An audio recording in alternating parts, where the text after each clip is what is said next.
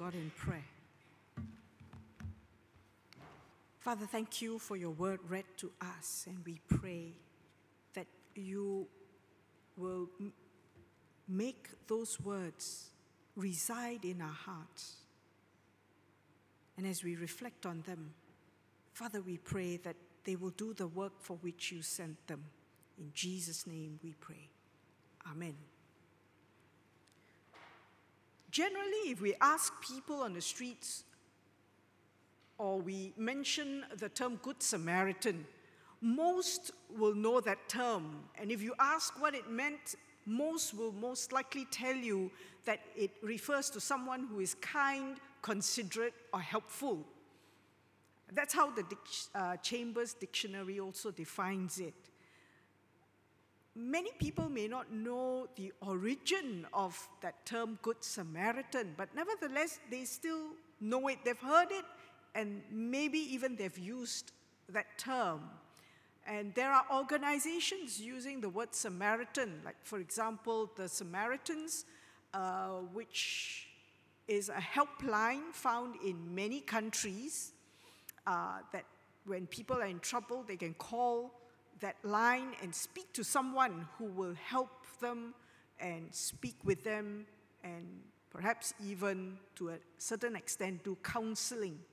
In Malaysia, they're not called the Samaritans. I'm not sure why. They're called the befrienders. But in other countries like Hong Kong, like uh, uh, the UK, they're called the Samaritans. In our series on the Gospel of Luke on being disciples of the Spirit filled Messiah, we continue now with this familiar parable of the Good Samaritan. Some commentators, a number of them, have looked at this parable and the text, the passages that follow, and they have seen that this is perhaps Luke's way of talking about a disciple's relationships. One, this parable uh, depicts or shows us a disciple's relationship with those around them. The second portion, which is uh, the portion of on the story of Martha and Mary, that talks about a disciple's relationship with Jesus. The third portion, in the beginning of chapter 11, verses 1 to 13, is about a disciple's relationship with God Himself. And so, let me ask us to keep this in mind as we go through these three passages over the course of these three weeks. In some of my earlier sermons on this series, I had mentioned that one of the major themes of Luke's gospel is a theme of those who should, who should know who Jesus is, who have the Word of God and should know what it's all about, don't, or they don't seem to. And those who shouldn't, those who are on the margins, those who are outside, they get it. They get who Jesus is. And so, uh, in, in one of his uh, chapters, Michael Card calls this the great reversal. And this parable is really the essence of this whole idea of the great reversal those who should don't, and those who shouldn't do. As with most parables in, in Luke, there is always a situation that leads up to Jesus telling the parable.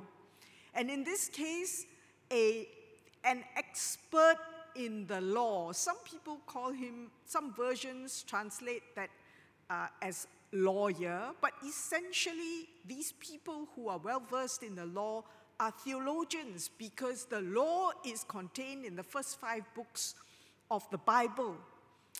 He comes along and he wants to test Jesus. And so he asks Jesus what needs to be done in order to inherit eternal life. Jesus answers his question with another question. I don't know if you find that annoying, but I know I've done that and people find that annoying. But that's what you get with Jesus because he knows this expert really knows the answer, does know the answer, in fact. And so he says to the lawyer, What does the law say? How do you read it? And it's obvious that he does know the answer because he answers readily enough. Love the Lord your God with all your heart, with all your soul, and with all your mind, and with all your strength. He takes this from Deuteronomy chapter 6 and verse 5.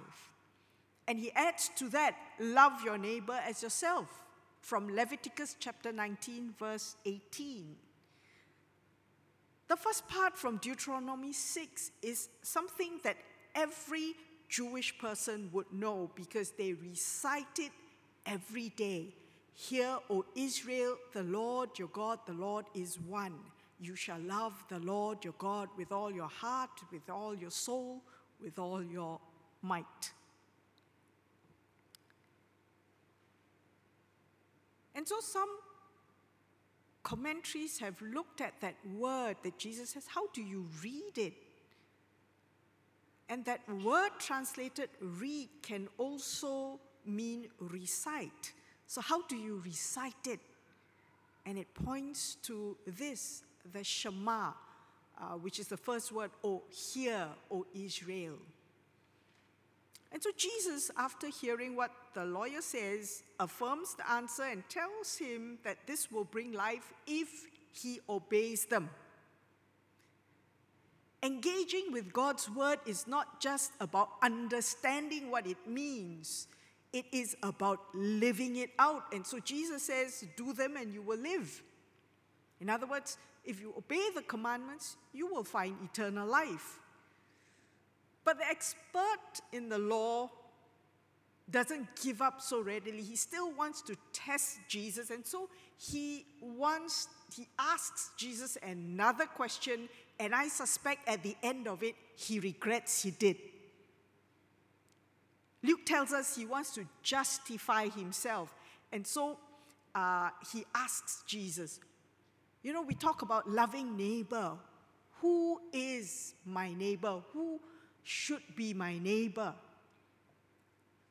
At that time, the people interpreted that word that is translated neighbor, and it literally means someone who is near or someone with whom a person has something to do. And so the translation or the understanding of neighbor at that time is someone who is from the same religious community. In other words, the Jews. And for the Pharisees, if you look at the way they live and if you read some of the background to Pharisees, it tended to even exclude the ordinary people because they did not follow the law as scrupulously as the Pharisees did. And so, for the people there then, the neighbor was someone who is like minded with them, someone not very different from them. And sometimes, or very often, we seem to define neighbor in a similar way in Malaysia. Someone who is very similar to myself, someone uh, who is perhaps of the same ethnicity, someone who uh, is of the same faith. But I'm glad that we don't always confine ourselves to that. And so, just as for the expert in the law, for those who think like him, the parable that Jesus told in reply to the expert is directed as well to us. And those who take Jesus seriously on this parable will find themselves being taken by Jesus out from where they are, as they are, to where He calls them to be, to what God has created him or her to be. And so I would like to look at Jesus' parable as one of movement, moving the expert in the law and those who hear the parable from where they are to where God has created them and calls them to be. From just doing something as an obligation to being something. The expert had a very narrow understanding of the law, and so limiting neighbor to people like himself and who behave and do certain things to get eternal life, like a kind of achievement thing. Jesus was moving him to see God's heart for people. Jesus was moving him to learn that it is not about performance, but it is about acts that come out from our heart. For that is what is a person. Who we are comes from our heart. And so we want to move from doing to being. The, the expert in the law, if you read verse 25, what must I do to inherit eternal life? It's so easy to have a checklist of things to do, to tick off. I have been kind to my neighbor who didn't have food. I bought food for her. I have donated to this home who is short of funds. Tick. I have uh, reached out to the beggar and given him some money for food. Tick. And for the expert in the law, these were things that he thought he could do and therefore achieve eternal life. That's because all these things are so tangible, you see, so easy to see. I have done this, tick. But that's not what eternal life is about. That's not what life in the kingdom is about. Jesus, if we look at John chapter 17, where Jesus prays uh, in the upper room, that final night with his disciples, he has uh, taught them quite a bit of things. He has shared his heart with them, left final instructions for them, and then he prays, chapter 17. And in his prayer, he says that eternal life is knowing the only true God and Jesus Christ whom God sent. Eternal life is relationship. Eternal life is not something to achieve. It's not about simply carrying out actions for the sake of doing them or a performance. You know, lately, when I switch on the TV, what has been coming on is Asia Got Talent. You do something, and if you're good, uh, they press the button and they say, okay, you go on to the semifinals or you go on to the finals. And then there is this thing called the golden buzzer. When they're so impressed with you, you press that, you get an automatic entry into the next level or the finals or something like that. Eternal life is not like that. Eternal life is about our relationship with God. And the parable of the Good Samaritan ultimately is not about what we do, but it is about who we are. And we are neighbors to those who need mercy.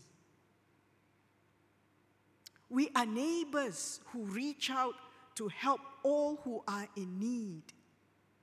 That's who we are called to be, among other things. Of course, first we are called to be sons and daughters of God. And because we are sons and daughters of God, we then become neighbors who are merciful and compassionate. That is how God created things. Our actions come out of who we are. And if you don't believe me, the next time we act, you act without thinking. Look back through the day. When you find yourself acting without thinking, that has come out of who we are in our hearts. And if our hearts are with God, if our hearts have been transformed by God, then the ministry and the work that we do out of that heart will be sustained. If we act or we do out of obligation or simply for the sake of doing it or because it is what everyone else is doing, that work will not be sustainable. We will not be able to do acts of kindness and compassion and be helpful to our neighbors in the long term because that's not who we are if it doesn't come from the heart.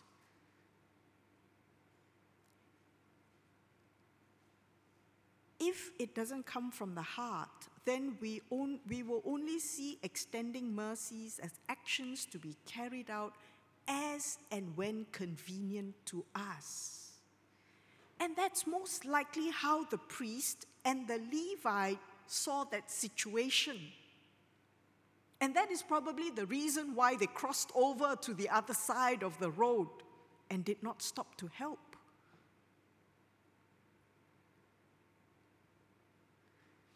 Some commentators have looked at this and said, okay, they're priests and they're Levites.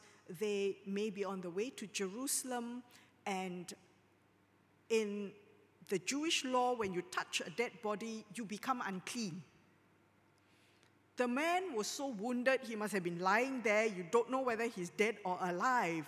And if they stoop to help and he's dead, they are unclean. And they cannot perform their duties in the temple. That is one reason. For them, for the priest, for the Levite, that was much more important.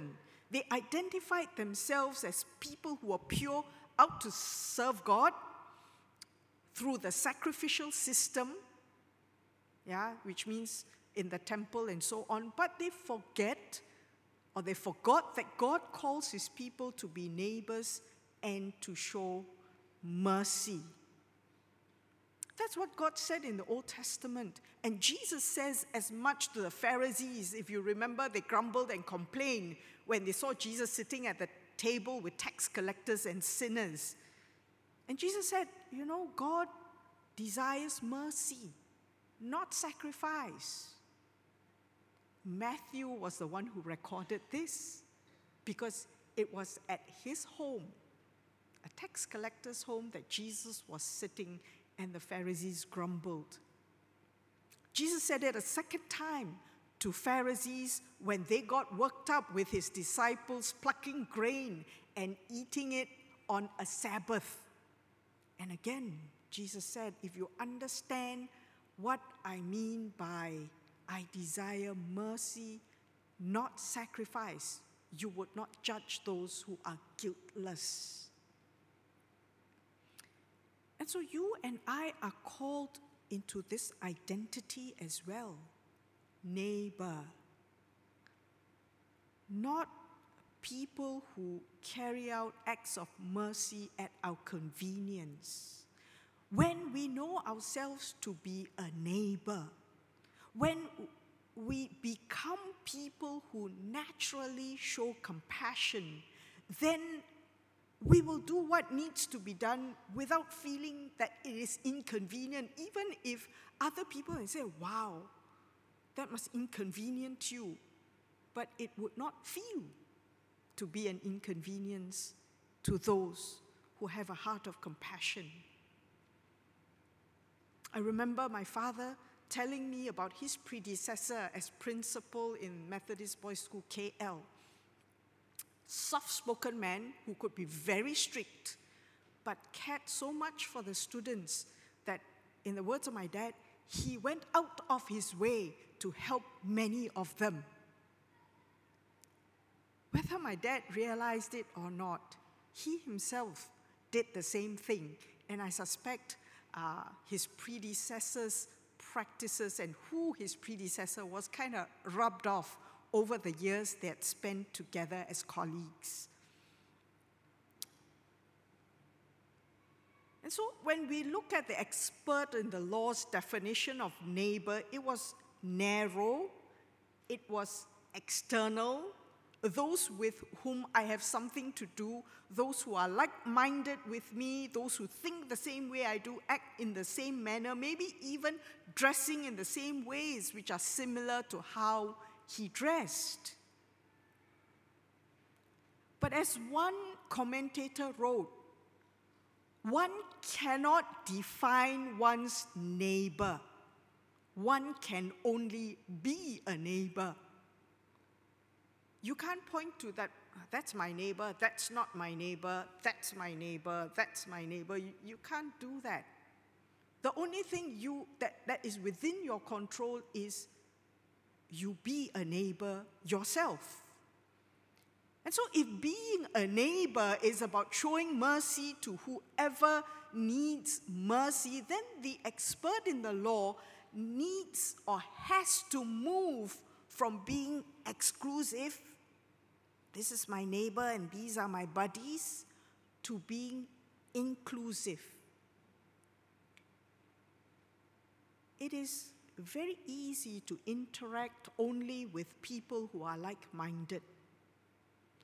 Interacting with people who are different from us can be tiring. It calls us to pay more attention.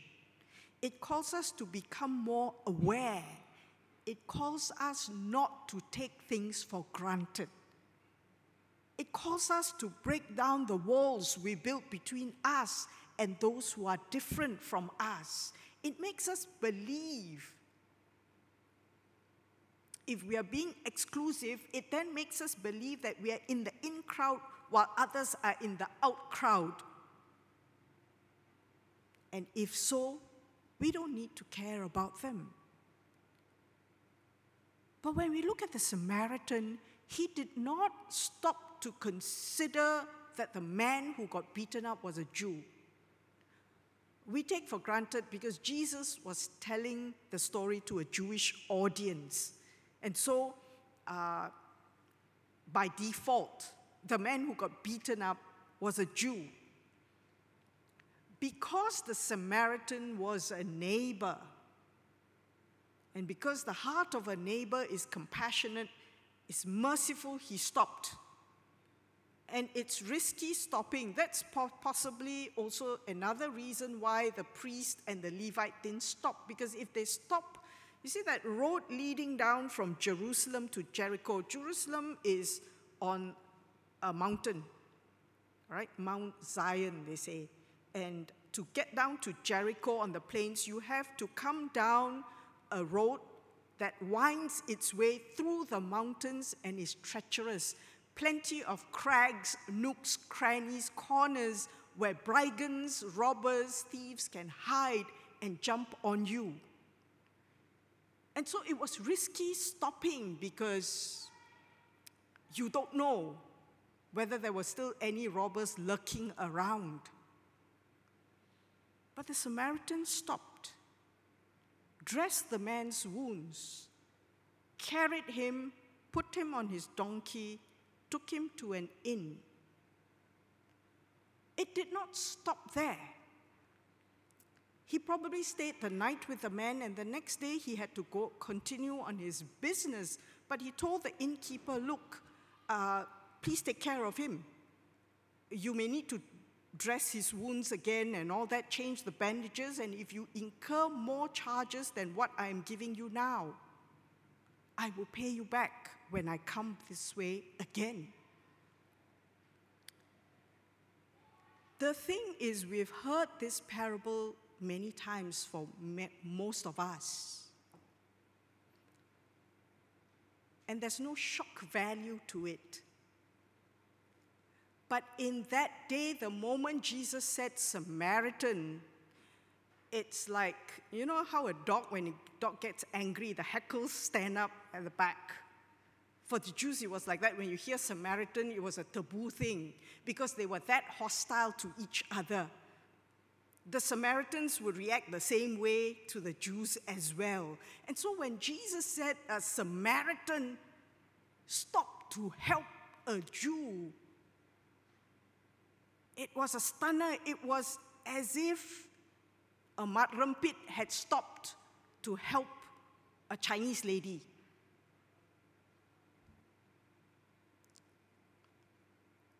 So you can imagine what cannot get it into their brains. But Jesus told them this parable in this way to show that when you are a neighbor, there are no barriers. And if you look at the end, which of these three do you think was a neighbor to the man who fell into the hands of the robbers? Jesus said a Samaritan mentioned the ethnicity. The expert in the law replied, the one who had mercy on him. He couldn't even bring himself to say that word, the Samaritan. John 3:16 tells us God so loved the world that he gave his only son so that everyone who believes in him, some version says, so that whosoever believes in him may not perish but have eternal life. God is inclusive, whoever, everyone. It's not that the Pharisees and the teachers of the law and so on did not want people to come to God. In fact, they were very earnest about people wanting to come to their Lord. But the thing was that they were exclusive in that you had to conform to their way of thinking. You had to follow every bit of the law before you would be accepted. Jesus showed them differently. He sat with the sinners and ate with them, sat with the tax collectors, and in that culture, in the Middle East culture, when you sit with someone for a meal, it means you are accepting the person and welcoming them. Some people have read or seen that when Jesus was on the cross and his arms are outstretched, he is calling people to come it is to embrace the world. Last Thursday, on the Malaysian Digest, it's an online news portal, it had this article with a title Kind Chinese Doctor Who Stopped to Help Mat Rempit in Accident at Karak Highway Goes Viral. Just now I used the idea of a Mat Rempit stopping to help a Chinese lady. But in this new story, which actually happened, it's the other way round. A female Chinese doctor has shown that race and religion is no barrier to goodwill after pictures of her helping a Malay motorcyclist who was involved in an accident went viral last Monday. In a Facebook posting by Muhammad Aizuddin, he shared how the doctor stopped by the road to help them as she noticed that the victim is badly injured. The injured person was this man's friend. According to media reports, the doctor pulled, her car, pulled over her car after seeing the accident at the Kuala Lumpur Karak Highway near Genting Sempah last Sunday. She immediately checked the injured motorcyclist's pulse and breathing. The self confessed Mat Rempit explained he knew she was a doctor as she had brought along her medical equipment and even knew how to set his broken arm in position. You can read it for yourself online, just type the title. You know, incidents like this make headlines because they are rare. Not as rare because it happens and some of these things happen really quietly, no one knows. But the thing is this our nation is so divided, us against them, this group against another, so much so when racial or religious barriers are crossed, people are stunned. People make this go viral because, wow, You know, at the end of the day, when you think about it, years and years ago, when many of us were much younger, perhaps some of you remember those times, these things occurred without a second thought. It was nothing unusual, it was normal. Showing mercy and being compassionate does not have space for exclusivity. In an inclusive society, something like that would have been the norm. And so, my friends, we live in a society that is focused on looking at things that people do and judging that. We live in a culture that shouts exclusivity, whether it is out of fear, out of the need to be protective, to guard territory, or whatever it is.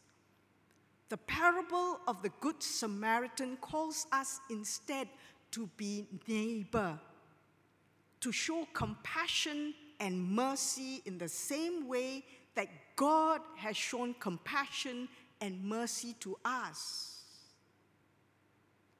And if we are following Jesus, if we call ourselves followers of Jesus and disciples of Jesus, then we must move from showing compassion as simply something to be done out of obligation or something on an achievement list to becoming a neighbor. If we are going to follow Jesus, then we must learn to be inclusive rather than exclusive. What will it take to change our understanding of ourselves so we move from one to the other? What prejudices would you and I have to overcome to make this kind of stopping and helping someone something that occurs without a second thought? I'm saying this to myself as much as to you because I have mental blocks as well to overcome in order to become a neighbor. Let us pray.